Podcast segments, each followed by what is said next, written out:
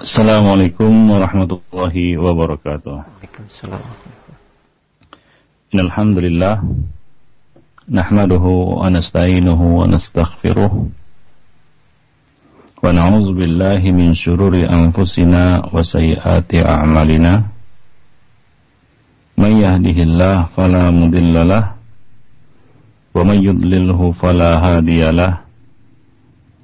Ashhadu an la ilaha illallah وحده لا شريك له وأشهد أن محمدا عبده ورسوله يا أيها الذين آمنوا اتقوا الله حق تقاته ولا تموتن إلا وأنتم مسلمون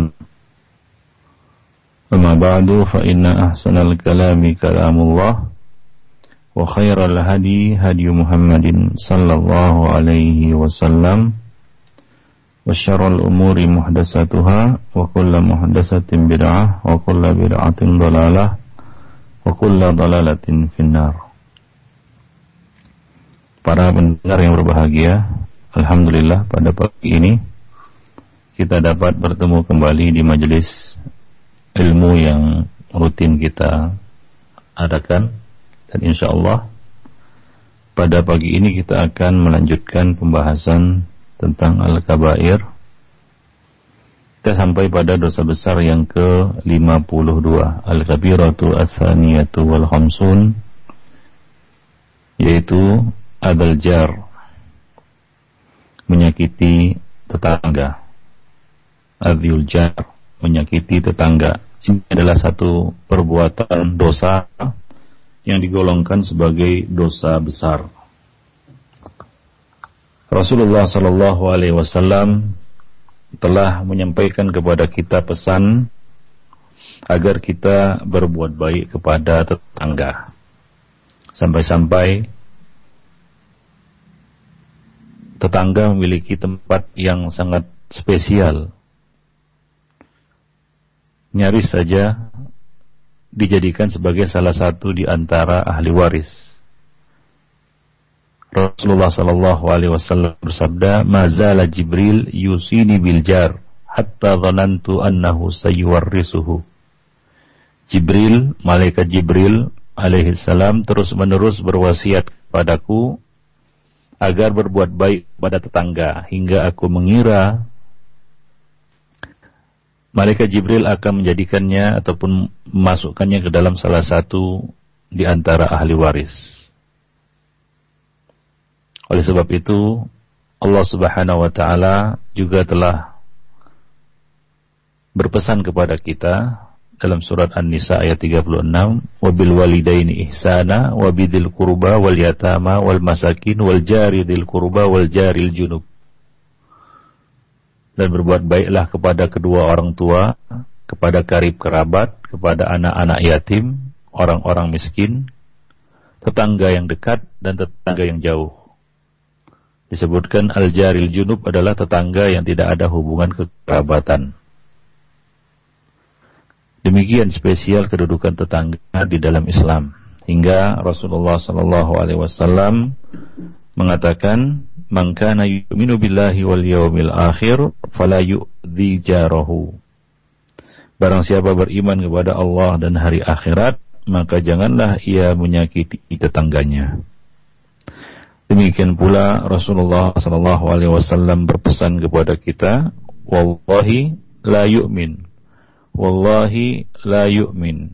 Wallahi la yu'min. Demi Allah tidak beriman. Demi Allah tidak beriman. Demi Allah tidak beriman. Qila. Wa man ya Rasulullah? Siapa yang tidak beriman itu wahai Rasulullah? Qal Rasulullah sallallahu alaihi wasallam bersabda, "Alladzi la ya'manu jaruhu bi bawa'iqahu." Yaitu orang yang tetangganya tidak merasa aman dari kejahatannya, dari gangguannya. Demikian kedudukan tetangga di dalam Islam. Jadi Rasulullah sallallahu alaihi wasallam berpesan kepada kita semua agar berbuat baik kepada tetangga. Oleh sebab itu di dalam hadis yang lain Rasulullah mengatakan la yadkhulul jannah tidak akan masuk surga Man la ya'manu jaruhu bawa'iqahu. Orang yang tetangganya tidak merasa aman dari perilaku buruknya. Orang yang tidak uh, tangganya tidak merasa aman dari perbuatan buruknya. Demikian juga Nabi Shallallahu Alaihi Wasallam mengatakan ya di dalam hadis beliau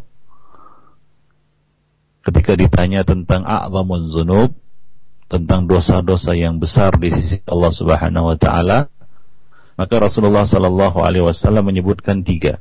Salatu khilal. Yang pertama antaja'ala lillahi niddan wa huwa khalaqak. Engkau jadikan bagi Allah sekutu sementara dialah yang menciptakanmu. Wa taqtula waladaka khasyata ayyut'ima engkau bunuh anakmu karena takut dia makan bersamamu dan yang ketiga ini berkaitan dengan tetangga. Rasul mengatakan wa antazniya bihalilati jarik. Dan engkau berzina yang ketiga engkau berzina dengan istri tetanggamu. Ya, jadi mengganggu tetangga, mengganggu istrinya, ya mengganggu keluarganya, mengganggu propertinya ataupun barang-barangnya, ya mengganggu, mengusik ketenangan dan ketentramannya. Nah, ini termasuk di antara perkara ya dosa besar yang diancam dengan uh, hukuman yang berat yaitu neraka. Ikhwani fi din azani Allah wa iyyakum jami'an. Di dalam sebuah hadis yang diriwayatkan oleh Abu Hurairah radhiyallahu anhu, Rasulullah sallallahu alaihi wasallam bersabda, "Ista'idhu billahi min syarril maqam." fa innal jaral musafir idza syaa'a ayyuzaila zayala. Berlindunglah kepada Allah Subhanahu wa taala dari kejahatan tetangga yang sudah menetap. Sebab tetangga yang musafir jika mau jika mau ia akan pergi. Itu tetangga samping rumah kita yang senantiasa dan selalu kita bersamanya. Senantiasa dan selalu kita bersamanya kita harus berbuat baik kepada mereka, memperhatikan hak-hak mereka, ya memperhatikan keadaan mereka. Misalnya mereka dalam keadaan lapar, kita harus memberikan bantuan. Kalau mereka membutuhkan bantuan, kita memberikan bantuan kepada tetangga kita semampu yang kita miliki. Oleh sebab itu, Nabi Shallallahu Alaihi Wasallam mengatakan dalam hadis yang diriwayatkan oleh Ibnu Abbas radhiyallahu anhu, Nabi SAW mengatakan laisal mu'minul ladzi yashba wajaruhu wajaruhu ja'iun jambahu. Bukanlah seorang mukmin yang ia merasa kenyang sementara tetangga sebelahnya dalam keadaan lapar. Ya dalam keadaan lapar. Ikhwani fi din azani Allah wa iyyakum jami'an para pendengar yang berbahagia. Sungguh perbuatan yang sangat tidak layak. Kita acuh acuh tak acuh, tidak peduli dengan tetangga-tetangga yang ada di sekitar kita. Yang mana kalau ada apa-apa terjadi pada kita, maka yang pertama memberikan bantuan kepada kita adalah tetangga-tetangga tersebut. Lalu bagaimana apabila kita acuh tak acuh terhadap mereka? Atau bahkan mengganggu mereka. Sementara dalam keadaan-keadaan yang gawat, darurat, kita membutuhkan bantuan mereka. Kita membutuhkan uluran tangan mereka. Maka dari itu kita harus berbuat baik kepada tetangga. Meskipun tetangga itu adalah non-muslim. Kita lihat dalam sejarah bahwa Rasulullah Sallallahu Alaihi Wasallam bertetangga dengan orang-orang non-muslim namun beliau bersikap baik, menunjukkan muamalah yang baik kepada mereka. Apalagi tetangga kita itu adalah seorang muslim. Maka ia memiliki dua hak. Hak sebagai seorang muslim dan yang kedua hak sebagai tetangga. Maka sudah sepantasnya lah kita berbuat baik kepada mereka Diriwayatkan dari Ibnu Umar radhiyallahu anhu ia mengatakan telah datang kepada kami suatu masa tidak seorang pun merasa lebih berhak terhadap uang yang ia miliki daripada saudaranya sesama muslim. Dan sekarang salah seorang dari kami lebih menyukai uangnya daripada saudaranya. Aku pernah mendengar Rasulullah Sallallahu Alaihi Wasallam bersabda, berapa banyak orang yang terkait dengan tetangganya di hari kiamat kelak. Ia berkata, tetangganya itu berkata, Ya Rob, orang ini selalu mengunci pintu pintu rumahnya selalu menutup, mengunci pintu rumahnya dan tidak mau memberikan kebaikannya, tidak mau berbagi. Allah wa Tidak mau berbagi. Ya, banyak kata Nabi SAW orang yang terkait, tertahan karena perilakunya yang tidak baik atau buruk kepada tetangganya, atau dia tidak acuh kepada eh, kepada tetangganya. Maka tetangganya itu akan berkata pada hari kiamat, Ya Rob, Ya Allah, orang ini selalu mengunci pintunya dan tidak mau memberikan kebaikannya, tidak mau berbagi kebaikan yang telah engkau berikan kepadanya. Nah, itu orang yang tidak acuh, orang yang tidak peduli dengan tetangganya. Bagaimana pula orang yang selalu dan senantiasa menyakiti dan mengganggu tetangganya. Ya, menyakiti dan mengganggu tetangganya. Mengambil haknya ya secara zalim misalnya merubah ya merubah-rubah ya batas tanah menyerobot hak tetangganya ya mau menyerobot hak tetangganya nah ini termasuk perbuatan zalim ya, perbuatan aniaya perbuatan kejahatan diancam hukumannya dengan hukuman yang berat. Yaitu dia dikalungkan dengan ya bumi ya eh, selat sebanyak tujuh lapis ke lehernya pada hari kiamat nanti. Maka sudah pantas Nabi Shallallahu Alaihi Wasallam mengatakan ya bahwa tidak beriman orang yang tetangganya tidak merasa aman dari kejahatannya dan merupakan salah satu tanda iman kepada Allah dan hari akhirat adalah tidak menyakiti tetangga. Oleh sebab itu, ya, menyakiti tetangga ini, perbuatan buruk terhadap tetangga ini merupakan sebab seorang itu masuk neraka ya merupakan salah satu sebab seseorang itu masuk neraka. Abu Hurairah radhiyallahu anhu menceritakan kepada kita bahwa ada orang yang bertanya kepada Rasulullah atau berkata kepada Rasulullah, "Wahai Rasulullah, sesungguhnya si fulana rajin mengerjakan salat malam, rajin berpuasa, rajin beramal, rajin bersedekah tetapi ia sering menyakiti tetangga dengan lisannya. Ya, menyakiti tetangga dengan lisannya, bukan dengan tangannya, bukan dengan kakinya, bukan dia serobot haknya. Tidak, dia menyakiti tetangga dengan lisannya saja, dengan lisannya. Maka Rasulullah Shallallahu Alaihi Wasallam mengatakan, ya, kalau demikian tidak ada kebaikan pada dirinya. La khaira fiha tidak ada kebaikan di dalam dirinya, pada dirinya. Hiya finnar. Dan ia termasuk penduduk neraka. Ya, Nabi SAW mengatakan, tidak ada kebaikan pada dirinya. Jika kana kadzalik, ala khaira fiha. Tidak ada kebaikan pada dirinya. Dan ia termasuk penghuni neraka. Ia masuk ke dalam neraka.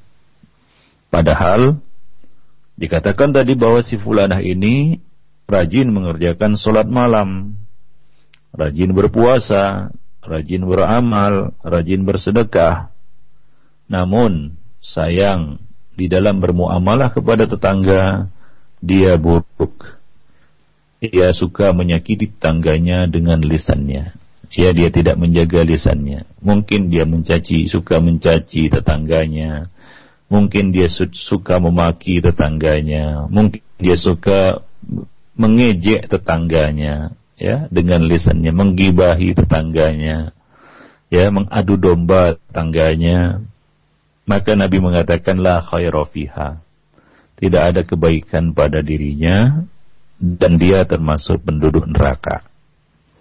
Lalu sahabat itu bertanya lagi berkata lagi si fulanah yang lain melaksanakan salat wajib dan bersedekah dengan yagut kering. Yogurt itu susu yang yang masam yang dikeringkan. Dan tidak pernah menyakiti tapi dia tidak pernah menyakiti tetangganya ya, dia tidak pernah menyakiti tetangganya. Maka Rasulullah SAW mengatakan hiya jannah. Dia termasuk penduduk surga. Dia termasuk penduduk surga. Meskipun amalannya tidaklah seberapa dibandingkan dengan perempuan yang pertama tadi. Ya dia cuma melaksanakan sholat sholat wajib. Dan sedekahnya juga cuma yogurt yogurt kering. Ya dan tapi dia punya amalan. Ya ini amalan juga. Yaitu dia tidak pernah menyakiti tetangganya. Dia menjaga dirinya hingga ya tetangganya terjaga dari kejahatannya. Terjaga dari perilakunya yang buruk.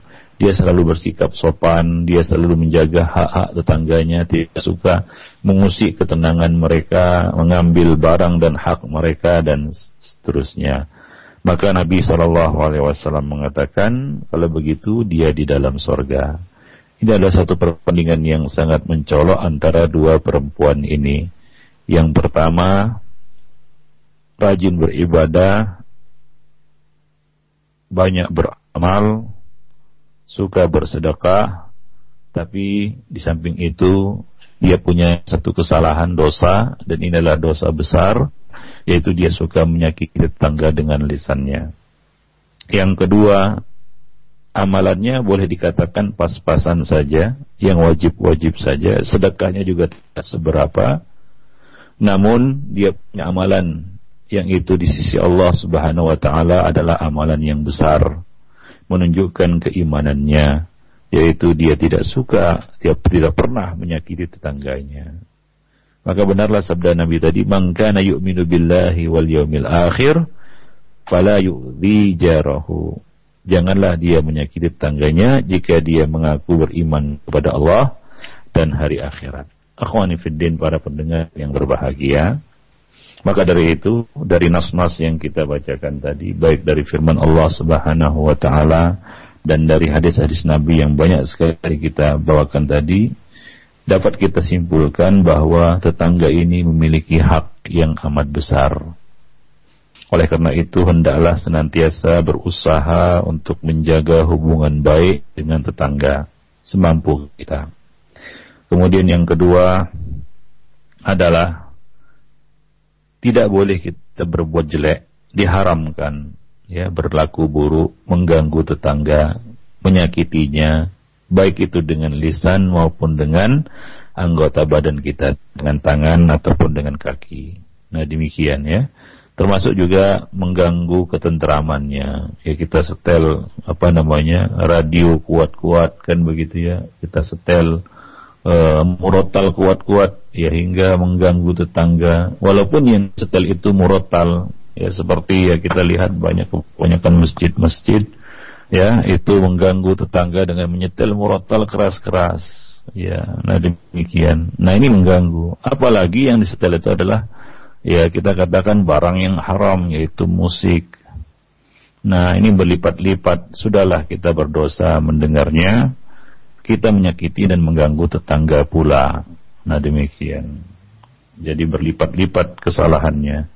Jadi kita tidak boleh mengganggu tetangga dengan apa pun, ya dengan mengganggu ketenangannya, apalagi itu dalam dalam hal mengambil haknya, ya mengambil haknya seperti ya kita memindahkan batas tanah patok tanah hingga ini merugikan tetangga kita. Nah ini termasuk perbuatan haram ikhwanifiddin para pendengar yang berbahagia. Jadi sangat diharamkan ya berlaku buruk, jahat dan jelek kepada tetangga dan mengganggunya dengan bentuk-bentuk gangguan apa pun.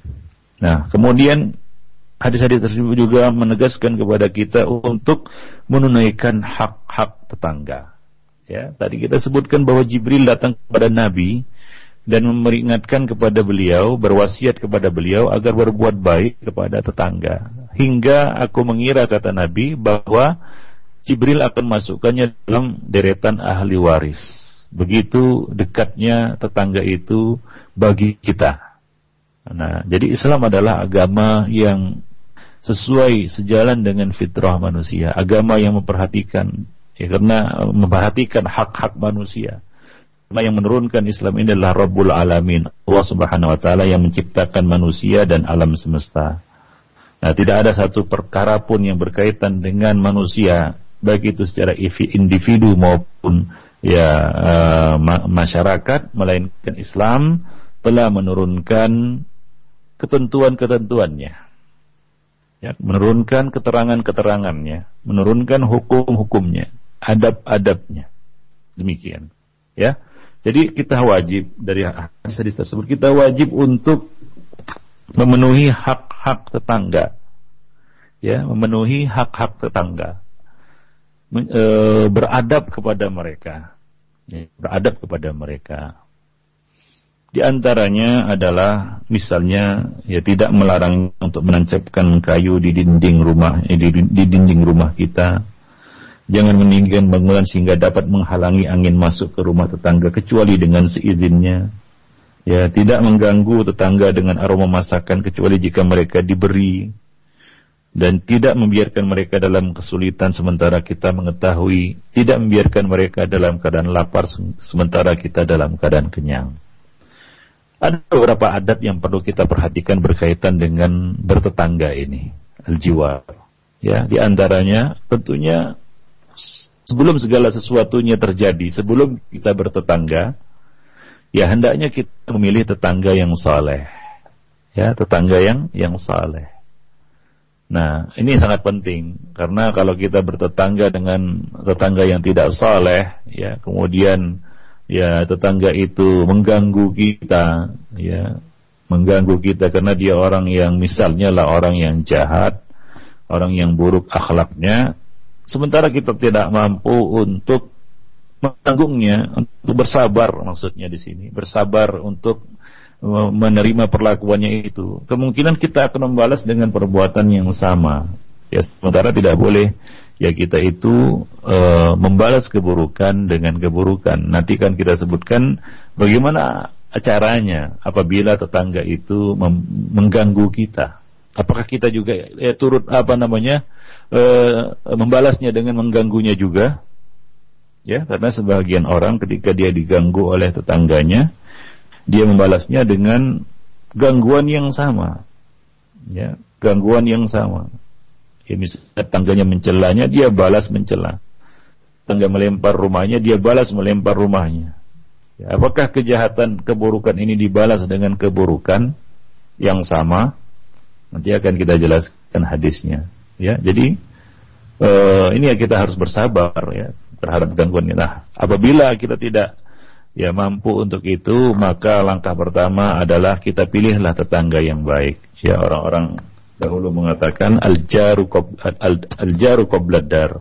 Perhatikan dulu tetangga siapa menjadi akan, akan bakal menjadi tetangga kita sebelum kita bertempat tinggal, ya sebelum kita membangun rumah. Nah demikian. Nabi Shallallahu Alaihi Wasallam mengatakan di dalam hadis yang sahih diriwayatkan oleh uh, Imam Ahmad dan disahihkan oleh Syalbani di dalam Sahihul Jami' Nabi mengatakan arbaun minas sa'adah empat perkara yang termasuk kebahagiaan termasuk kebahagiaan yaitu yang dapat mendatangkan kebahagiaan bagi seseorang yang pertama adalah al-mar'atus salihah. Wanita yang salihah. Yang kedua adalah al-maskanul wasi', tempat tinggal yang luas. Yang ketiga adalah al-jarus saleh, tetangga yang saleh. Yang kedua al-markabul hani, kendaraan yang cepat, yang nyaman. Itu empat tanda kebahagiaan punya istri istrinya soleh, punya rumah rumahnya lapang, punya tetangga tetangganya soleh, punya kendaraan kendaraannya nyaman. Ini tanda kebahagiaan. Nabi melanjutkan wa arbaun minasyaqa dan empat perkara yang mendatangkan kesengsaraan, tanda kesengsaraan. Al-mar'atus su' wal jarusu wal markabus su' wal maskan dhayyiq yang pertama wanita yang buruk perangainya, tetangga yang jahat, kendaraan yang rongsok, dan tempat tinggal yang sempit. Ini tanda kesengsaraan. Punya istri buruk akhlaknya, punya tetangga jahat kelakuannya, punya kendaraan mogok-mogok saja, punya tempat tinggal, tempat tinggalnya sempit. Nah, ini adalah tanda kesengsaraan. Maka pilihlah ya sebelum kita bertetangga, pilihlah tetangga yang saleh. Nah, kemudian cintailah tetangga kita itu sebagaimana kita mencintainya dan sukailah dia sebagaimana kita menyukai diri kita sendiri ya menyukai kebaikan bagi tetangga sebagaimana kita menyukai kebaikan tersebut bagi diri kita sendiri. Ya. Muslim atas muslim lainnya. Nabi Shallallahu alaihi wasallam mengatakan dalam sebuah hadis yang diriwayatkan oleh Anas bin Malik ya diriwayatkan oleh Muslim di dalam sayanya Rasulullah Shallallahu alaihi wasallam mengatakan walladzi nafsi biyadihi la yu'minu 'abdun hatta yuhibba li jarihi ma yuhibbu li nafsihi. Demi Allah yang jiwaku berada di tangannya, tidak sempurna iman seseorang hingga ia menyukai bagi tetangganya dari kebaikan apa yang ia sukai bagi dirinya. Ya, maka dari itu wajib atas setiap muslim menyukai kebaikan bagi tetangganya. Seperti ia suka kebaikan itu untuk dirinya. Demikian sebaliknya. Membenci bagi tetangganya apa-apa yang ia benci bagi dirinya. Yaitu berupa keburukan mudarat dan gangguan-gangguan. Nah, demikian. Jadi sukailah ya kebaikan bagi tetangga kita dan bencilah keburukan atas dirinya. Sebagaimana hal itu juga berlaku bagi diri kita sendiri. Nah demikian. Jadi ini merupakan hak ataupun adab yang sangat agung. Nah kemudian tidak boleh mengganggunya baik dengan ucapan maupun perbuatan. Hadisnya sudah kita sampaikan tadi. Nah kemudian selalu berbuat baik kepada tetangga. Ya, sebarlah sebarkanlah kebaikan kepada tetangga. Berbagilah kepada tetangga. Ya janganlah kita bersikap acuh tak acuh. Jangan kita terbawa dengan ya gaya hidup kota metropolitan. Yang mana atau ini sering terjadi di komplek-komplek perumahan. Apalagi perumahan yang agak sedikit mewah. Menengah ke atas lah. Yang mana kondisi masyarakat ataupun kondisi bermasyarakat di situ ya lu lu gua gua katanya. Ya artinya apa? Artinya ya masing-masing nafsi-nafsi ya dirimu urus dirimu. Ya aku mengurus diriku sendiri. Nah demikian. Nah ini adalah sikap yang tidak islami. Ya ya lucunya sebagian ya di antara uh, para properti yang membangun katanya ini perumahan yang islami yang madani, istilah-istilah Islami lainnya, tapi kita lihat kondisinya di situ, tetangga tidak kenal dengan seseorang tidak kenal dengan tetangganya, acuh tak acuh saja, pergi pagi pulang petang.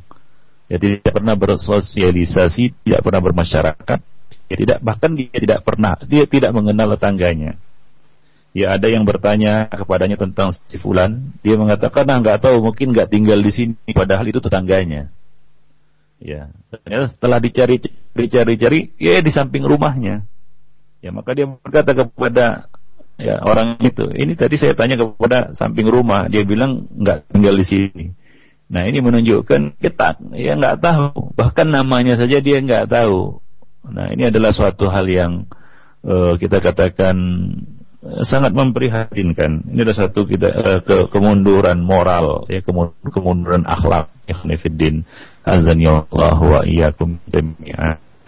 Ya, bahkan tetangganya mati, ya tetangganya meninggal dunia, ya dia pun dia tahu tidak mau tahu. Nah demikian, apalagi dirinya datang untuk melayatnya atau apalagi mengantarkannya, menyolatkan dan mengantarkannya ke perkuburan.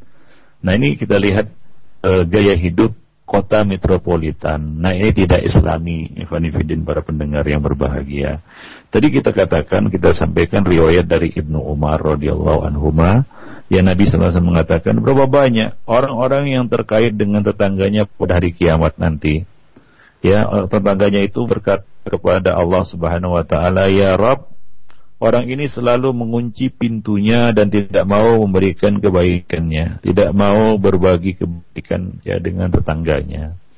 Jadi berba berbagilah kepada tetangga. Nah demikian. Nabi Shallallahu Alaihi Wasallam mengatakan, "Maka yu'minu billahi wal yaumil akhir, falyuhsin ila jarihi, falyuhsin ila jarihi." Barang siapa yang beriman kepada Allah dan hari akhir, hendaklah ia berbuat baik kepada tetangganya. Nah demikian. Kemudian bersabar terhadap gangguan tetangga. Nah, sebagaimana dikatakan tetangga yang baik bukan hanya menahan tangannya untuk tidak mengganggu tetangga, akan tetapi ia juga sabar terhadap gangguannya. Ya, sabar terhadap gangguan tetangganya. Nah, demikian. Tidak membalasnya kecuali dengan kebaikan. Ya, tidak membalasnya kecuali dengan kebaikan. Idfa billati ya ahsan. Ya, balaslah, tolaklah kejahatan itu dengan cara yang baik. Fa idzal ladzi bainaka wa bainahu adawatun ka'annahu waliyun hamim. Maka tiba-tiba saja seolah-olah orang-orang yang dahulunya ya, membenci kamu berubah menjadi teman yang dekat. Ya kedekatan itu dapat kita peroleh dengan kebaikan. Ya, tidak membalas kejahatan dengan kejahatan. Wa may yulaqqaha illal ladzina sabaru wa may yulaqqaha illa dzul 'azim tidak dapat melakukan perkara seperti itu kecuali orang yang sabar ya dan tidak ada tidak dapat melakukan hal itu kecuali orang yang telah diberi keberuntungan yang besar ya berupa kesabaran oleh Allah Subhanahu wa taala. Nah, bagi, oleh sebab itu, ikhwani para pendengar yang berbahagia, ya, kita bersabar. Karena yang namanya bertetangga itu ya tidak lepas dari yang namanya perselisihan. Ya wajar manusia nggak ada yang cocok 100% ya walaupun si kembar itu pun berbeda. Padahal kembar apalagi kita dengan tetangga kita yang bukan kembar tentunya. Nah demikian. Pasti ada uh, ya masalah-masalah bumbu-bumbu yang ya apa menghiasi ya ataupun uh, meramaikan persahabatan ataupun pergaulan kita dengan tetangga. Nah itu ya adalah hal yang wajar. Ya, ya tapi kita harus e, menyikapinya dengan bijak yaitu dengan sabar menahan diri. Ya tidak mudah emosi tidak mudah marah-marah. Karena sebagian orang itu kita lihat garang kali sama tetangganya. Ya salah sedikit saja tetangganya sudah ngajak berantem kan gitu ya. Sudah mengajak kelahi atau mengajak perang hingga kita dengar di masyarakat kita masih ada ya antara dua kampung yang bertetangga ini perang nah itu sangat uh, mengherankan sebenarnya. Ya apalagi keduanya itu masih ya muslimun, ya masih uh, kaum muslimin ya. Nah, sebagaimana kita katakan tadi dengan tetangga kafir saja kita harus memenuhi hak-haknya. Apalagi ya tetangga kita itu adalah seorang muslim. Itu lebih-lebih lagi kita wajib untuk menjaga hak-haknya. Nah, demikian. Seandainya seluruh kaum muslimin memperhatikan pesan-pesan Nabi ya memperhatikan ayat-ayat Quran pesan-pesan Nabi berkaitan dengan uh, hak-hak dan adab-adab bertetangga ini tentunya kita tidak akan mendengar lagi yang namanya perang antar kampung gitu ya tetangga satu uh, tetangga sebelah kampung menyerang ya menyerang tetangganya ya sahabat sebuah kampung menyerang tetangganya nah ini tidak akan terdengar lagi Ya kalau masing-masing dari kita itu kembali kepada ajaran Islam dan kembali kepada sunnah Rasulullah Sallallahu Alaihi Wasallam. Nah di antara adab dan hak bertetangga adalah memberi tetangga makanan. Terlebih apabila tetangga kita itu seorang fakir ya. Khusus berkaitan dengan makanan ini tadi sudah kita sebutkan ya. Termasuk mengganggu tetangga adalah kita memasak makanan hingga baunya tercium kepada mereka namun kita tidak memberi. Nah ini termasuk mengganggu ya ya. Kita lihat asapnya saja baunya saja yang sampai ke tetangga makanannya tidak. Nah ini termasuk mengganggu ya mengganggu tetangga. Apalagi tetangga kita itu seorang yang fakir, dia kelaparan, dia cuma cium baunya saja. Nah, jadi utamakanlah tetangga, pemberian ya kepada tetangga. Nah demikian. Ya tetangga depan rumah kita, kanan kiri, muka belakang, atas bawah. Kalau tinggal di rumah susun. Nah demikian. Ya bukankah orang yang eh, terbaik adalah orang yang memperhatikan saudaranya Ya karena al-mu'min mir'atul mu'min. Mukmin itu adalah cermin bagi mukmin yang lainnya. Nah, bukanlah orang yang baik apabila ia kenyang sementara tetangganya dalam keadaan lapar. Tadi sudah kita sampaikan hadisnya laisal mu'minu laisal mu'minu bil ladzi yashba' wa jaruhu ja'i'un ila jambihi. Bukanlah seorang mukmin seorang yang kenyang sementara tetangga di samping rumahnya kelaparan. Ya banyak orang yang tidak peduli dengan tetangga. Ya, nah demikian. Ia membawa ke dalam rumahnya semua yang baik-baik. Ya, semua makanan pernah mampir ke dalam rumahnya. Tapi dia tidak pernah memikirkan tetangganya yang fakir. Nah, ini adalah satu perbuatan yang tidak pantas. Ya. Nah, sementara kalau ada apa-apa, ya dia minta tolong, tolong, tolong misalnya rumahnya kebakaran atau kemalingan Ya siapakah yang pertama kali datang? Apakah karib kerabatnya yang jauh-jauh itu? Apakah teman-temannya yang ya, yang dia uh, berikan semua uh, kebaikan kepada mereka? Ya, karena mereka teman-temannya. Apakah orang-orang itu yang datang? Atau tetangga samping rumah yang datang?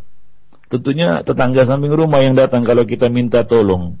Ya, kalau kita teriak minta tolong, misalnya rumah kita kebakaran atau kemalingan, atau apa pun, anak kita sakit tengah malam, ya kita kebingungan, lalu kita minta tolong, siapakah yang datang? Ya tentunya tetangga, ya khanifiddina azani Allah wa iyyakum jami'an.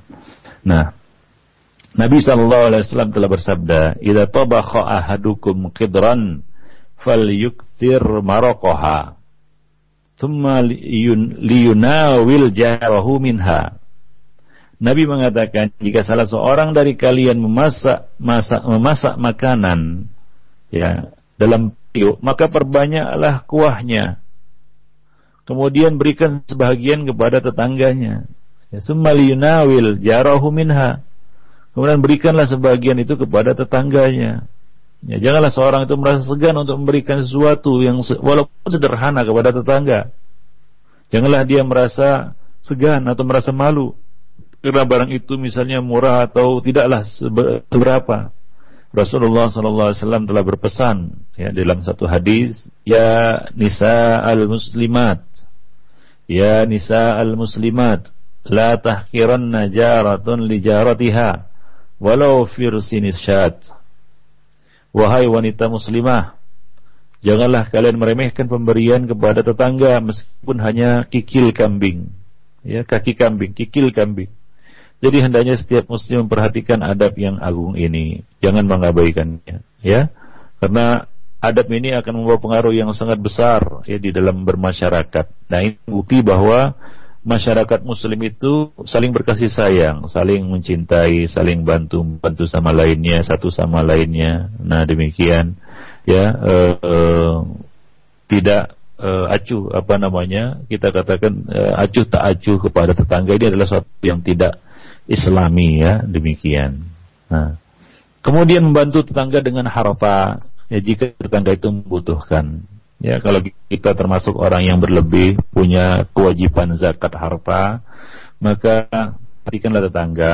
Ya kalau tetangga kita ternyata termasuk orang yang berhak menerima zakat tersebut, maka dialah yang lebih berhak ya daripada yang lainnya. Jika misalnya tetangga kita itu fakir, miskin, dan dia termasuk orang yang termasuk salah satu uh, dari delapan golongan yang yang boleh berhak menerima zakat. Maka kita berikan lebih dulu kepada mereka. Ya karena mereka berhak untuk mendapatkannya. Ya di samping mereka muslim mereka adalah tetangga kita. Demikian juga sodako. Ya sebelum kita bersodakoh kepada yang jauh ya bersodakohlah kepada yang dekat. Demikian. Nah kemudian turut merasakan kegembiraan dan kesedihan tetangga. Nah ini adalah uh, empati yang kita berikan kepada tetangga, ya. Kalau dia bergembira, ya datangi dia, ucapkan selamat. Kalau dia uh, misalnya lah kita katakan baru ya mendapatkan anak kan begitu ya, atau anaknya baru lulus misalnya di gembira atau ya ada kegembiraan yang sedang dirasakannya, maka datangilah dia, sampaikanlah ya apa namanya selamat ucapan selamat kepadanya kan begitu. Nah demikian juga kalau dia tertimpa musibah kematian ataupun bencana lainnya misalnya ya kehilangan harta, maka kita memberikan ya hiburan kepadanya, menyampaikan kepada kata-kata yang baik, ya kata belasungkawa, ya turut merasakan kesedihannya. Nah, itu kita memberikan empati kepada tetangga kita. Nah, demikian juga di antara hak tetangga adalah menawarkan rumah kepada tetangga sebelum kepada yang lain jika ingin pindah dari tempat itu. Ya, apabila seorang ingin pindah dari rumahnya hendaklah menawarkan rumah itu kepada tetangganya atau ada tanah dia tawarkan dulu kepada tetangga samping kanan kiri. Ya, nah mendorong untuk membelinya. Ya, nah demikian. Nah ini termasuk hak-hak tetangga. Nabi Shallallahu Alaihi Wasallam mengatakan Man kanat lahu ardun fa bai'aha falyaridha ala jarihi. Barang siapa memiliki sebidang tanah lalu ia berniat menjualnya, hendaklah ia menawarkannya kepada tetangganya lebih dulu. Nah demikian. Nah ini akan menyenangkan hatinya. Dia merasa tersanjung, terhormatkan begitu ya. Nah ini menunjukkan juga kedekatan kita kepada tetangga. Nah Apabila kita melalaikan perkara ini, maka artinya kita telah membuka pintu kebencian, pertentangan, permusuhan, dan meninggalkan suatu uh, yang tidak baik dan tidak sedap kepada tetangga. Nah kemudian tidak melarang tetangga menyandarkan kayu di dinding rumahnya, di pagar dan sejenisnya. Nah ya kita saling bantu membantu. Nabi SAW mengatakan dalam hadis, la yamna jarun jarahu yaghriza khasyabahu fi jidarihi. Ya, janganlah seorang melarang tetangganya menyandarkan kayu pada dinding rumahnya atau pagarnya. Ya. Sesuatu yang kita katakan ini adalah perkara yang sudah ma'ruf di kalangan manusia saling bantu membantu ta'awun alal birri wa taqwa apalagi antara sama tetangga maka janganlah mempersempit mempersempit tetangga itu justru mempersempit diri kita sendiri. Ya suatu waktu pula kita juga akan membutuhkan bantuan. Ya kita akan membutuhkan uluran tangannya juga. Ya maka salinglah membantu. Abu Hurairah radhiyallahu anhu mengatakan mengapa aku melihat kalian berpaling? Demi Allah aku akan melemparkannya di antara pundak-pundak kalian. Ya ini aku akan menyampaikan hal ini kepada kalian meskipun kalian merasa tidak suka dan gerah. Yaitu mengenai e, berkaitan dengan e, hak bertetangga ini. Ya, nah demikian. Jadi janganlah kita merasa keberatan. Ya kalau misalnya tetangga minta bantuan, ya.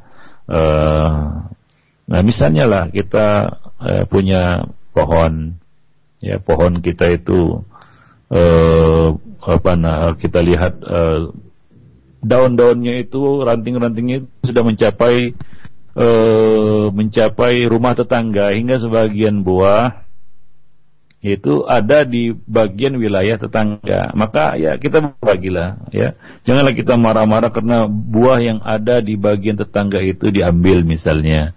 Ya, ya kita maklumi ya. Sebagaimana kotorannya juga mengotori ya Ya buahnya juga hendaknya kita juga berbagi lah kita. Ini suatu hal yang sudah ma'ruf di kalangan masyarakat. Nah, yang ya itu menjadi haknya juga kan begitu. Sebagaimana ya kotorannya juga mengotori ya halaman mereka. Ya, nah demikian. Jadi berbagilah. Nah demikian juga jika dia misalnya minta untuk dipotong misalnya membahayakan kalau terubu. Nah kita saling bantu membantu di dalam bertetangga. Nah kemudian menjaga kehormatan tetangga dan tidak mengkhianatinya. Ya, tidak mengkhianatinya. Tadi kita sudah sebutkan bahwa di antara dosa besar adalah ya seorang itu berzina dengan istri tetangganya. Nah demikian, mengganggu uh, anaknya, mengganggu keluarganya dan seterusnya. Nah kemudian menunaikan seluruh hak-hak muslim ya di dalam bertetangga. Ya. Termasuk juga ya kita katakan di sini misalnya tetangga kita itu non muslim, ada di sana hak-hak pertetanggaan yang harus kita tunaikan kepadanya. Lagi dia adalah seorang muslim, ya kita lihat Nabi bertetangga dengan orang-orang non muslim dan beliau berlaku baik. Ya, beliau tidak menyakiti dan tidak mengganggu mereka. Nah, kemudian ya hendaknya juga kita eh, menegakkan amar ma'ruf nahi mungkar, menyampaikan nasihat dengan cara yang baik ya kepada tetangga-tetangga kita. Nah, demikian, ya. Nah, apabila seseorang mendapat gangguan dari tetangganya, maka ia berhak untuk melaporkannya dan menjelaskan kezaliman tetangganya tersebut. Ya. Dan dalam hal ini janganlah dia balas kejahatan dengan kejahatan. Abu Hurairah radhiyallahu anhu ya meriwayatkan kepada kita bahwa ada seorang laki-laki yang berkata, "Ya Rasulullah, tetanggaku telah menyakitiku." Maka Nabi mengatakan, "Keluarkan perabotan rumahmu ke tengah jalan." Ya, keluarkan perabotan rumahmu ke tengah jalan. Lalu ia pun mengeluarkan perabotannya ke tengah jalan ataupun ke apa namanya ke pinggir ke jalan lah, ya. Sehingga orang-orang berkumpul dan bertanya, dia mengeluarkan perabotannya ke keluar rumah. Lalu ia pun uh, lalu orang-orang berkumpul dan bertanya, kamu ini kenapa? Kok perabotannya dikeluarkan dari rumah? Ya.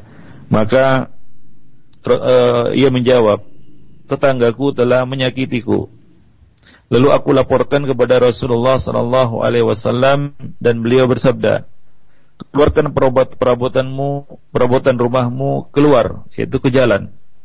Nah, mendengar hal itu orang-orang mengatakan, "Ya Allah, kutuk dan hinakanlah orang itu." Sampailah kejadian ini ke telinga tetangga tersebut. Lalu ia mendatangi laki-laki tadi dan berkata, saya berkata, kembalilah ke rumahmu demi Allah aku tidak akan menyakitimu lagi. Nah, demikian. Hadis ini ya uh, sahih diriwayatkan oleh Imam Al Bukhari di dalam kitab Adabul Mufrad.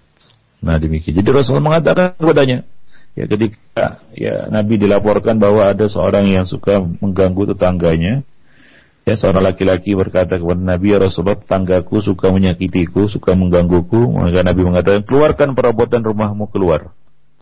Maka ia pun melakukannya, ya keluarkan perabotannya keluar rumah. Orang-orang tentunya akan bertanya, ini kenapa ini si Fulan mengeluarkan perabotannya? Maka dia mengatakan, Rasulullah SAW yang memerintah, memerintahkannya, karena si Fulan ini, tetanggaku ini, sering menggangguku, suka menyakitiku. Ya, ya maka orang-orang pun mengutuknya. Ya, orang mendoakan keburukan atasnya. Hingga akhirnya tetangganya itu ia berkata ataupun uh, sadar akan kesalahannya, uh, ia mengatakan udahlah kembalilah ke rumahmu masukkan lagi barang-barangmu demi Allah aku tidak akan menyakitimu lagi nah demikian ya khonifuddin azani wa iyyakum demikian para pendengar yang berbahagia dan di dalam riwayat lain disebutkan bahwa tetangganya itu datang kepada Nabi. Lalu Nabi bertanya kepadanya apa yang kamu dapati dari reaksi orang-orang? Kemudian Nabi bersabda sesungguhnya laknat Allah lebih keras daripada laknat mereka. Kemudian beliau bersabda kepada laki-laki yang melapor itu sudah cukup untukmu. Nah demikian. Ya, coba lihat. Ya e, jangan sampai tetangga kita melakukan hal ini terhadap kita. Ya karena kita akan dapat laknat dari manusia dan juga laknat Allah lebih keras lagi daripada laknat manusia. Nah demikian ya. Nah, jadi itu yang uh, kalaulah sudah sampai kepada uh, klimaksnya ya kita katakan uh, seorang itu merasa sangat terganggu lah dengan tetangganya maka ini adalah satu cara untuk dapat menegur tetangganya tersebut. Nah, demikian. Nah, intinya adalah dia janganlah membalas kejahatan itu dengan kejahatan yang serupa. Karena kalau, kalau dia balas dengan kejahatan yang serupa, ya apa bedanya dia dengan tetangganya? Diriwayatkan dari Abu Amir Al-Himsi yang mengatakan, Thauban pernah berkata, Tidaklah ada dua orang yang saling memboikot lebih dari tiga hari hingga salah seorang ya mereka meninggal sementara mereka masih dalam keadaan seperti itu kecuali keduanya akan celaka. Tidaklah seorang berbuat jelek kepada tetangganya hingga tetangganya itu pergi meninggalkan rumahnya kecuali dia akan binasa, dia akan celaka. Nah demikian, dia akan celaka. Baik. Nah itulah dia beberapa keterangan dari uh, uh, Rasulullah SAW dan para sahabat yang mulia, bagaimana ya mereka berpesan kepada kita semua untuk ya menjaga dan memperhatikan hak-hak bertetangga ini. Nah dan kesimpulannya adalah bahwa uh, menyakiti tetangga, mengganggu tetangga ini termasuk salah satu di antara uh, dosa besar ya dosa besar. Jadi tetangga uh, memiliki hak ya yang harus kita apa namanya kita perhatikan. Nah, tetangga itu ada tiga, tetangga muslim dan masih kerabat. Maka ada tiga hak di situ sebagai tetangga, sebagai muslim dan sebagai kerabat. Kemudian tetangga muslim itu tetangga, dia itu muslim. Nah, ini ada dua hak. hak sebagai muslim dan hak sebagai uh, uh, sebagai tetangga. Kemudian yang ketiga tetangga kafir, maka dia punya dua uh, satu hak yaitu hak sebagai tetangga. Dia punya satu hak yaitu hak sebagai tetangga. Ya, Abdullah bin Umar bertetangga dengan seorang Yahudi. Jika dia menyembelih kambing, jika beliau menyembelih kambing, selalu ia berkata, bawakan sebahagian dagingnya untuk tetangga kita yang Yahudi itu. Ya, nah demikian. Baik. Jadi walaupun itu adalah seorang non muslim, ya tetap kita berbuat baik, ya berbuat ihsan kepada tetangga. Apalagi itu adalah uh, seorang muslim. Nah, apalagi dia masih karib kerabat kita. Nah, jadi jadi uh, haknya lebih besar lagi. Nah, demikian saja fillah uh, para pendengar yang berbahagia. Mudah-mudahan apa yang kita uh, sampaikan tadi bermanfaat uh, bagi kita semua, khususnya bagi saya. Uh, lebih dan kurang saya mohon maaf. Aku lupa oleh hada. Astaghfirullah li wa lakum wa lisairil muslimin. Innahu huwal ghafurur rahim. Nah, terima kasih banyak atas materi yang telah disampaikan. Sekurang jazakallahu khair. Dan mudah-mudahan apa yang beliau sampaikan bermanfaat bagi kita semua. Dan untuk selanjutnya kami buka sesi interaktif sesi tanya jawab bagi anda yang ingin bertanya langsung di line telepon di 0218236543 dan untuk pesan singkat silakan anda bisa mengirimkannya di nomor 0819896543 baik untuk satu pertanyaan pertama Ustaz ada pertanyaan dari pendengar kita. Dan pertanyaan ini merupakan beberapa pertanyaan senada di antaranya dari Anita di Nagoya Jepang. Dan penanya yang lainnya Assalamualaikum warahmatullahi wabarakatuh Ya Ustaz, saya ingin bertanya bagaimana bagi kita yang rumahnya sangat berdekatan sehingga kita tidak mampu untuk menghindari hal-hal yang secara tidak kita sadari mengganggu mereka. Apakah uh, tetap terkena dosa? Di sisi lain, kehidupan uh, di sini walaupun dapur kami masih saling berhadapan namun tidak pernah bertegur sapa. Jazakallah khair. Ya. Uh, ini adalah salah satu perkara yang perlu kita perbaiki dari muamalah kita, ya Uh, tadi sudah kita sampaikan bagaimana uh, Rasulullah Sallallahu Alaihi Wasallam ya menyampaikan pesan-pesan dan wasiat kepada kita untuk menjaga kehormatan, menjaga hak, ya, dan menjaga uh, ketentraman atau kenyamanan ya, tetangga, ya. Maka ya, kita sudah selayaknya melaksanakan kaum muslimin adalah ya manusia terdepan yang harus melaksanakan pesan Nabi ini. Ya, bukankah kita disebutkan oleh Allah Subhanahu wa taala di dalam Al-Qur'an kuntum khairu ummatin ukhrijat linnas. Kalian adalah sebaik-baik manusia yang dikeluarkan ya, kepada umat manusia.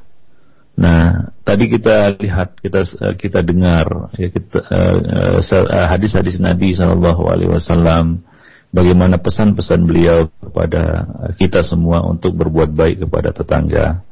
Ya, maka itu suatu yang harus kita wujudkan ya dalam kehidupan bermasyarakat. Ya. E, misalnya kita tinggal di, rumah yang berdekatan sebagaimana yang disebutkan di dalam e, pertanyaan tadi, ya. Itu tidaklah e, menjadi alasan bagi kita untuk tidak memperhatikan hak tetangga.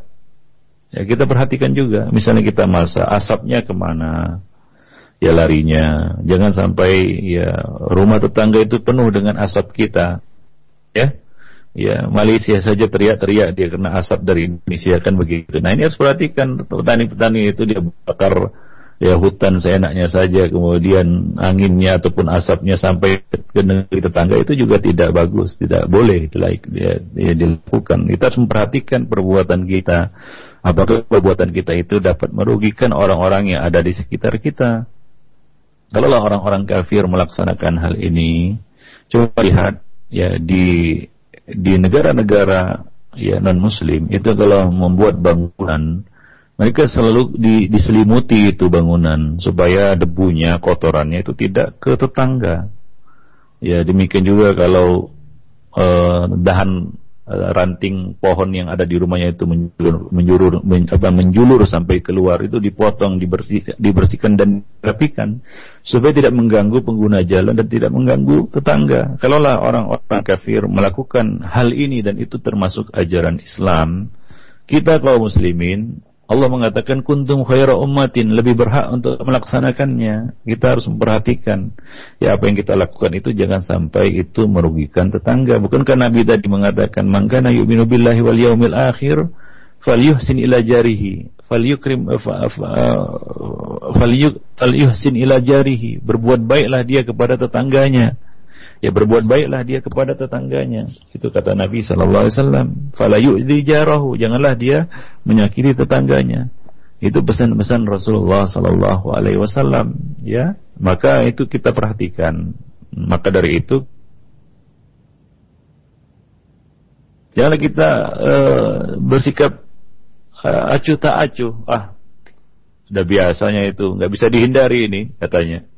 Ya, tidak seperti itu. Kita carikan solusinya. Misalnya ya, saling berdekatan kan begitu ya. Nah, ini asap sampai ke tetangga.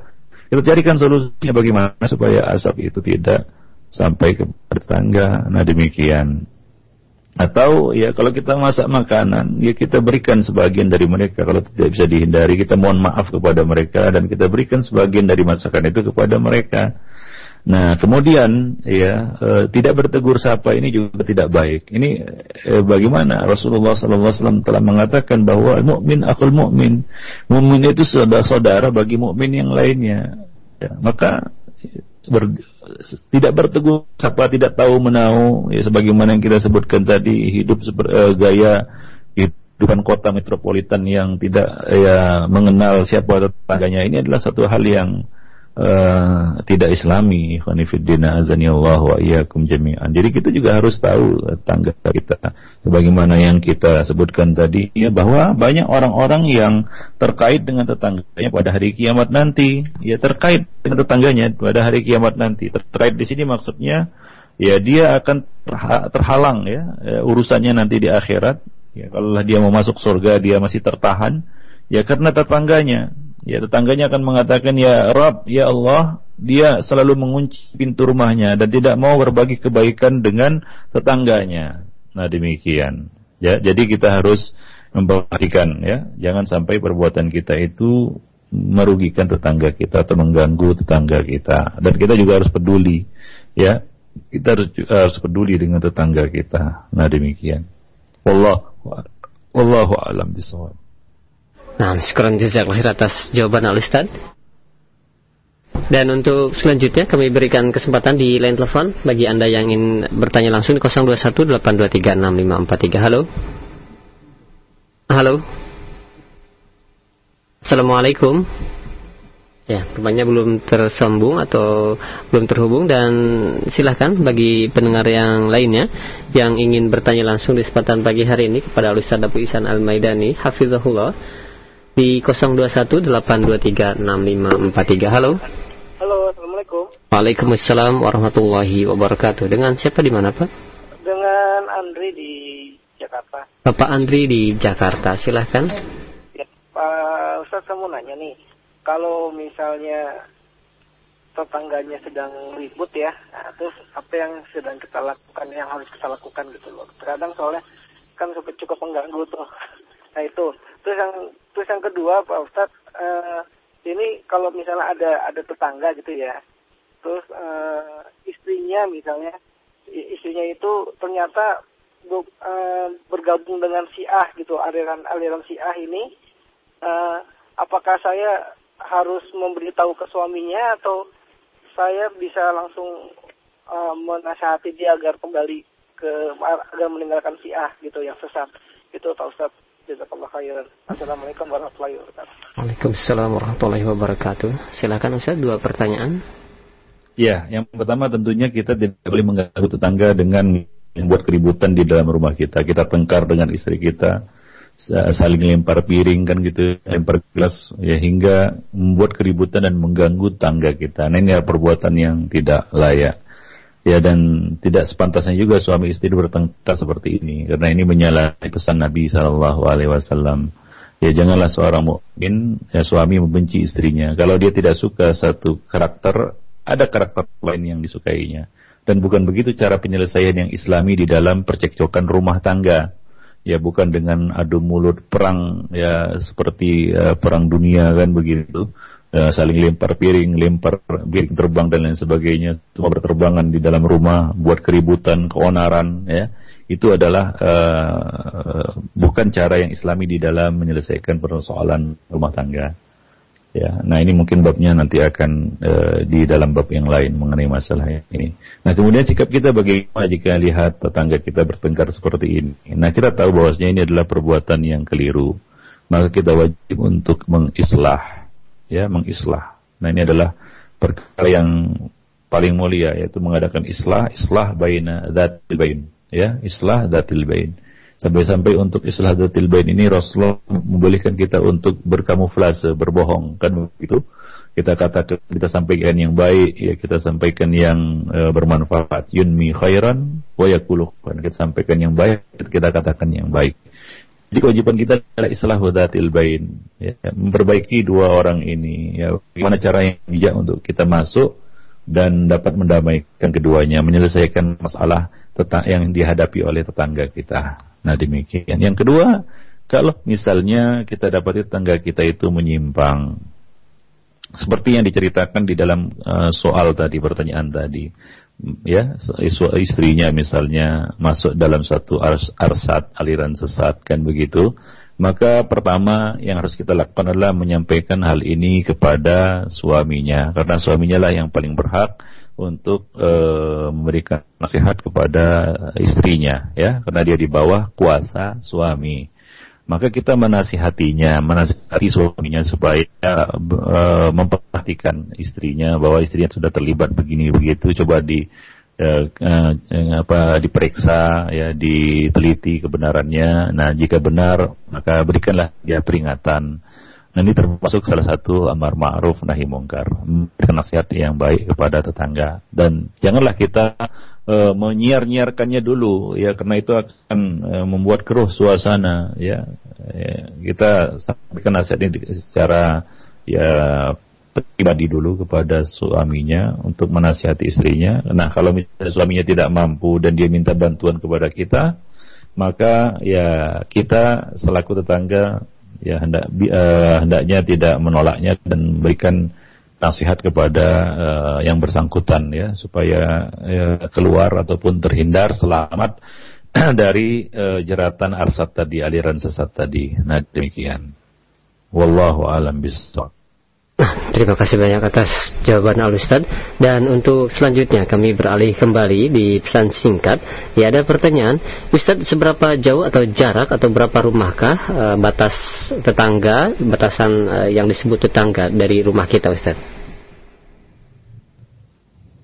Ya, tidak ada ketentuan yang baku dari Nabi Shallallahu Alaihi Wasallam tentang uh, batasnya ya, tapi para ulama menyebutkan uh, yang masyhur, yang populer yaitu 40 rumah ya ke kanan, ke depan, ke belakang, ke kanan dan ke kiri sekitar rumah kita. Nah, itu masih masuk dalam kategori tetangga.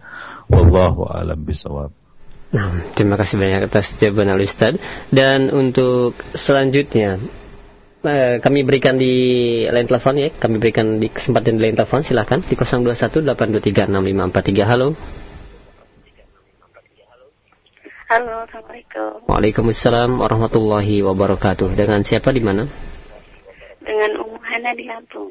Ummu Hana di Lampung, silahkan. Iya. Uh, ini Ustaz, anak mau nanya. Kan tetangga saya uh, itu gotnya ngalir di depan rumah saya. Nah, saya kan nggak berani negur. Tapi saya cuman uh, kalau nyapu gitu sambil nyindir, awas nak jatuh ke got gitu, itu kan got. Ya. Nah, baik Ibu atau Um Hana, itu saja. Ada lagi pertanyaan yang lainnya? Uh, cukup itu saja. Ya, cukup. Nah, sama-sama. Waalaikumsalam warahmatullahi wabarakatuh. Silakan Ustaz.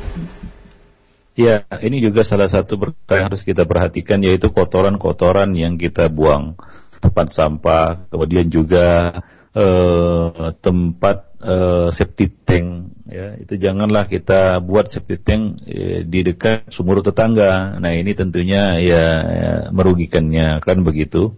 Demikian juga uh, saluran uh, air ataupun got uh, ya di mana kita membuang kotoran. Nah ini harus diperhatikan.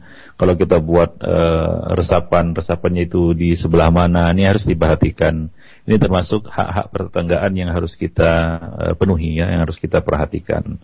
Nah, nah kalaulah eh, kita sebagai tetangga ya mendapat perlakuan yang ya seperti itu dari tetangga, maka ya, dalam hal ini kita menyampaikan keberatan kita. Itu hak kita untuk menyampaikan keberatan kita ya kepada tetangga kita. Misalnya dia tidak memperhatikan ya kebersihan gotnya ya Nah, kita kita tegur dia dengan cara yang baik tentunya. Nah, atau kita ajak untuk kerja bakti sama-sama apa membersihkan got supaya airnya mengalir dengan lancar.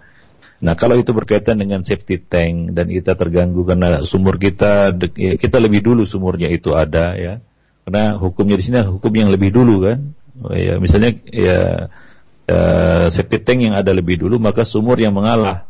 Nah, kalau sumur yang ada lebih dulu, maka septic tank yang mengalah. Septic tank tempat pembuangan kotoran itu ya. Nah, demikian. Jadi, ya, mana hukum ber, uh, hukum uh, berada pada uh, berpihak pada yang lebih dulu. Nah, mana yang lebih dulu ada, itulah yang paling berhak. Nah, jadi kalau misalnya kita uh, membuat septic tank tanpa kita sadari ternyata sangat dekat dengan sumur tetangga dan tetangga menegur kita, maka kita wajib untuk memindahkannya. Nah, ini merupakan hak kita juga untuk menyampaikannya. Nah, kalau misalnya tetangga kita itu kesulitan, nah kita bantu. Ya, kalau kita mampu. Nah, demikian. Jadi ini merupakan hak kita untuk menyampaikan dan e, menegurnya dengan cara yang baik, ya, dengan cara yang baik. Nah, kalau dengan sindiran-sindiran seperti itu, nah ini tidak akan menyelesaikan masalah. Kita perlu keterbukaan dengan kekeluargaan dan dengan kasih sayang. Tawasi bil haq tawasi bis sabri dan tawasi bil marhamah.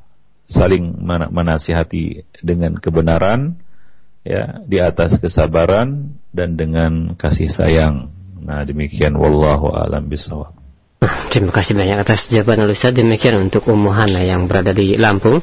Dan untuk selanjutnya Ustaz, satu pertanyaan terakhir kami angkat dari pesan singkat.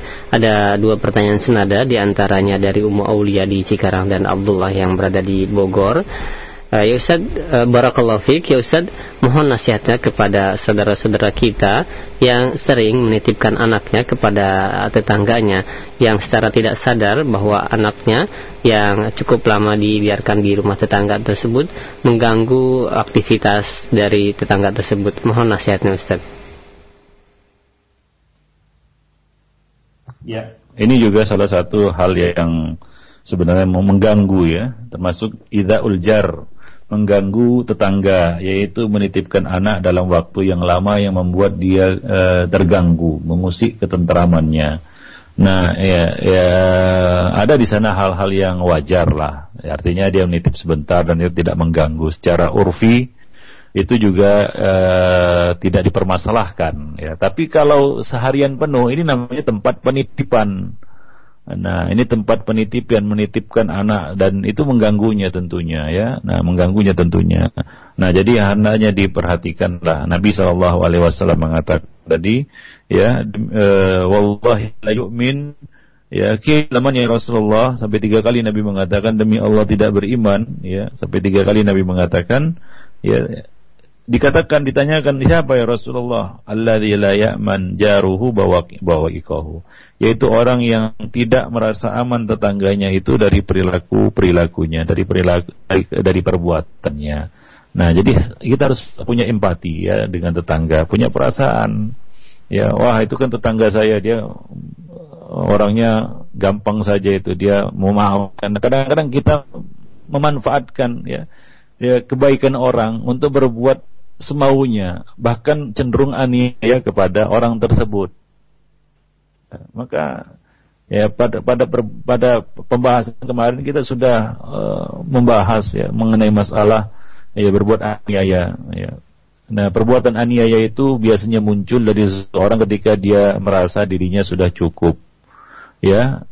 kalla innal insana la yatgha ar-ra'ahu istaghna. Ya, sekali-kali tidak. Coba lihat manusia suka berbuat tagha, sesuka berbuat ya layat suka berbuat melampaui batas, berbuat seenaknya, berbuat aniaya ketika dia melihat dirinya sudah merasa cukup.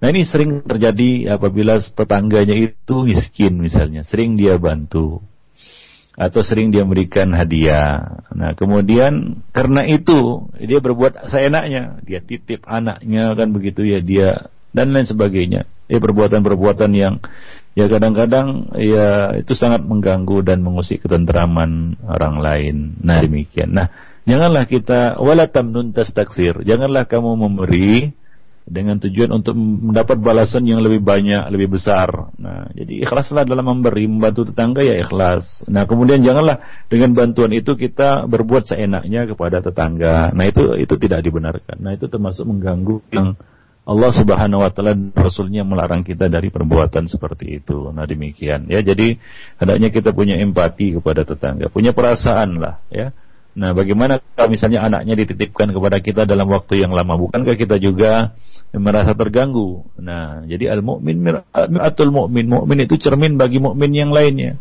Ya, nah, la yuhibbu li akhihi la yu'minu billahi uh, Nabi mengatakan uh, tidak akan ber, tidak sempurna iman seseorang.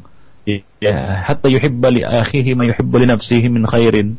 Hingga dia menyukai bagi saudaranya dari kebaikan apa yang dia sukai bagi dirinya. Demikian sebaliknya. Sudah kita katakan tadi ya bahwa Rasulullah sallallahu alaihi wasallam mengatakan dalam hadis yang kita bacakan tadi ya Nabi sallallahu alaihi wasallam mengatakan ya la yu'minu billah. Tidak atau belum beriman kepada Allah Subhanahu wa taala ya atau walladzi nafsi biyadihi la yu'minu abdun hatta yuhibba li jarihi ma yuhibbu li nafsihi. Demi Allah yang jiwaku berada di tangannya, tidak sempurna iman seorang dari kamu hingga ia menyukai kebaikan bagi tetangganya apa yang ia sukai juga bagi dirinya. Nah demikian saja. Ikhwani fiddina Allah wa yang jami'an. Pertemuan kita pada hari ini mudah-mudahan semua bermanfaat bagi kita semua. Dan kita dapat melaksanakan apa yang telah kita pelajari. Dan semoga Allah Subhanahu wa menjadikan kita hamba-hamba yang yastami'una al-qaul fayattabi'una ahsana yang mendengarkan nasihat dengan baik yang kemudian um, apa namanya mengikuti dan mengamalkannya dan mengikuti yang terbaik darinya. Wallahu a'lam bisawab. Uh, demikian saja uh, pertemuan kita pada hari ini.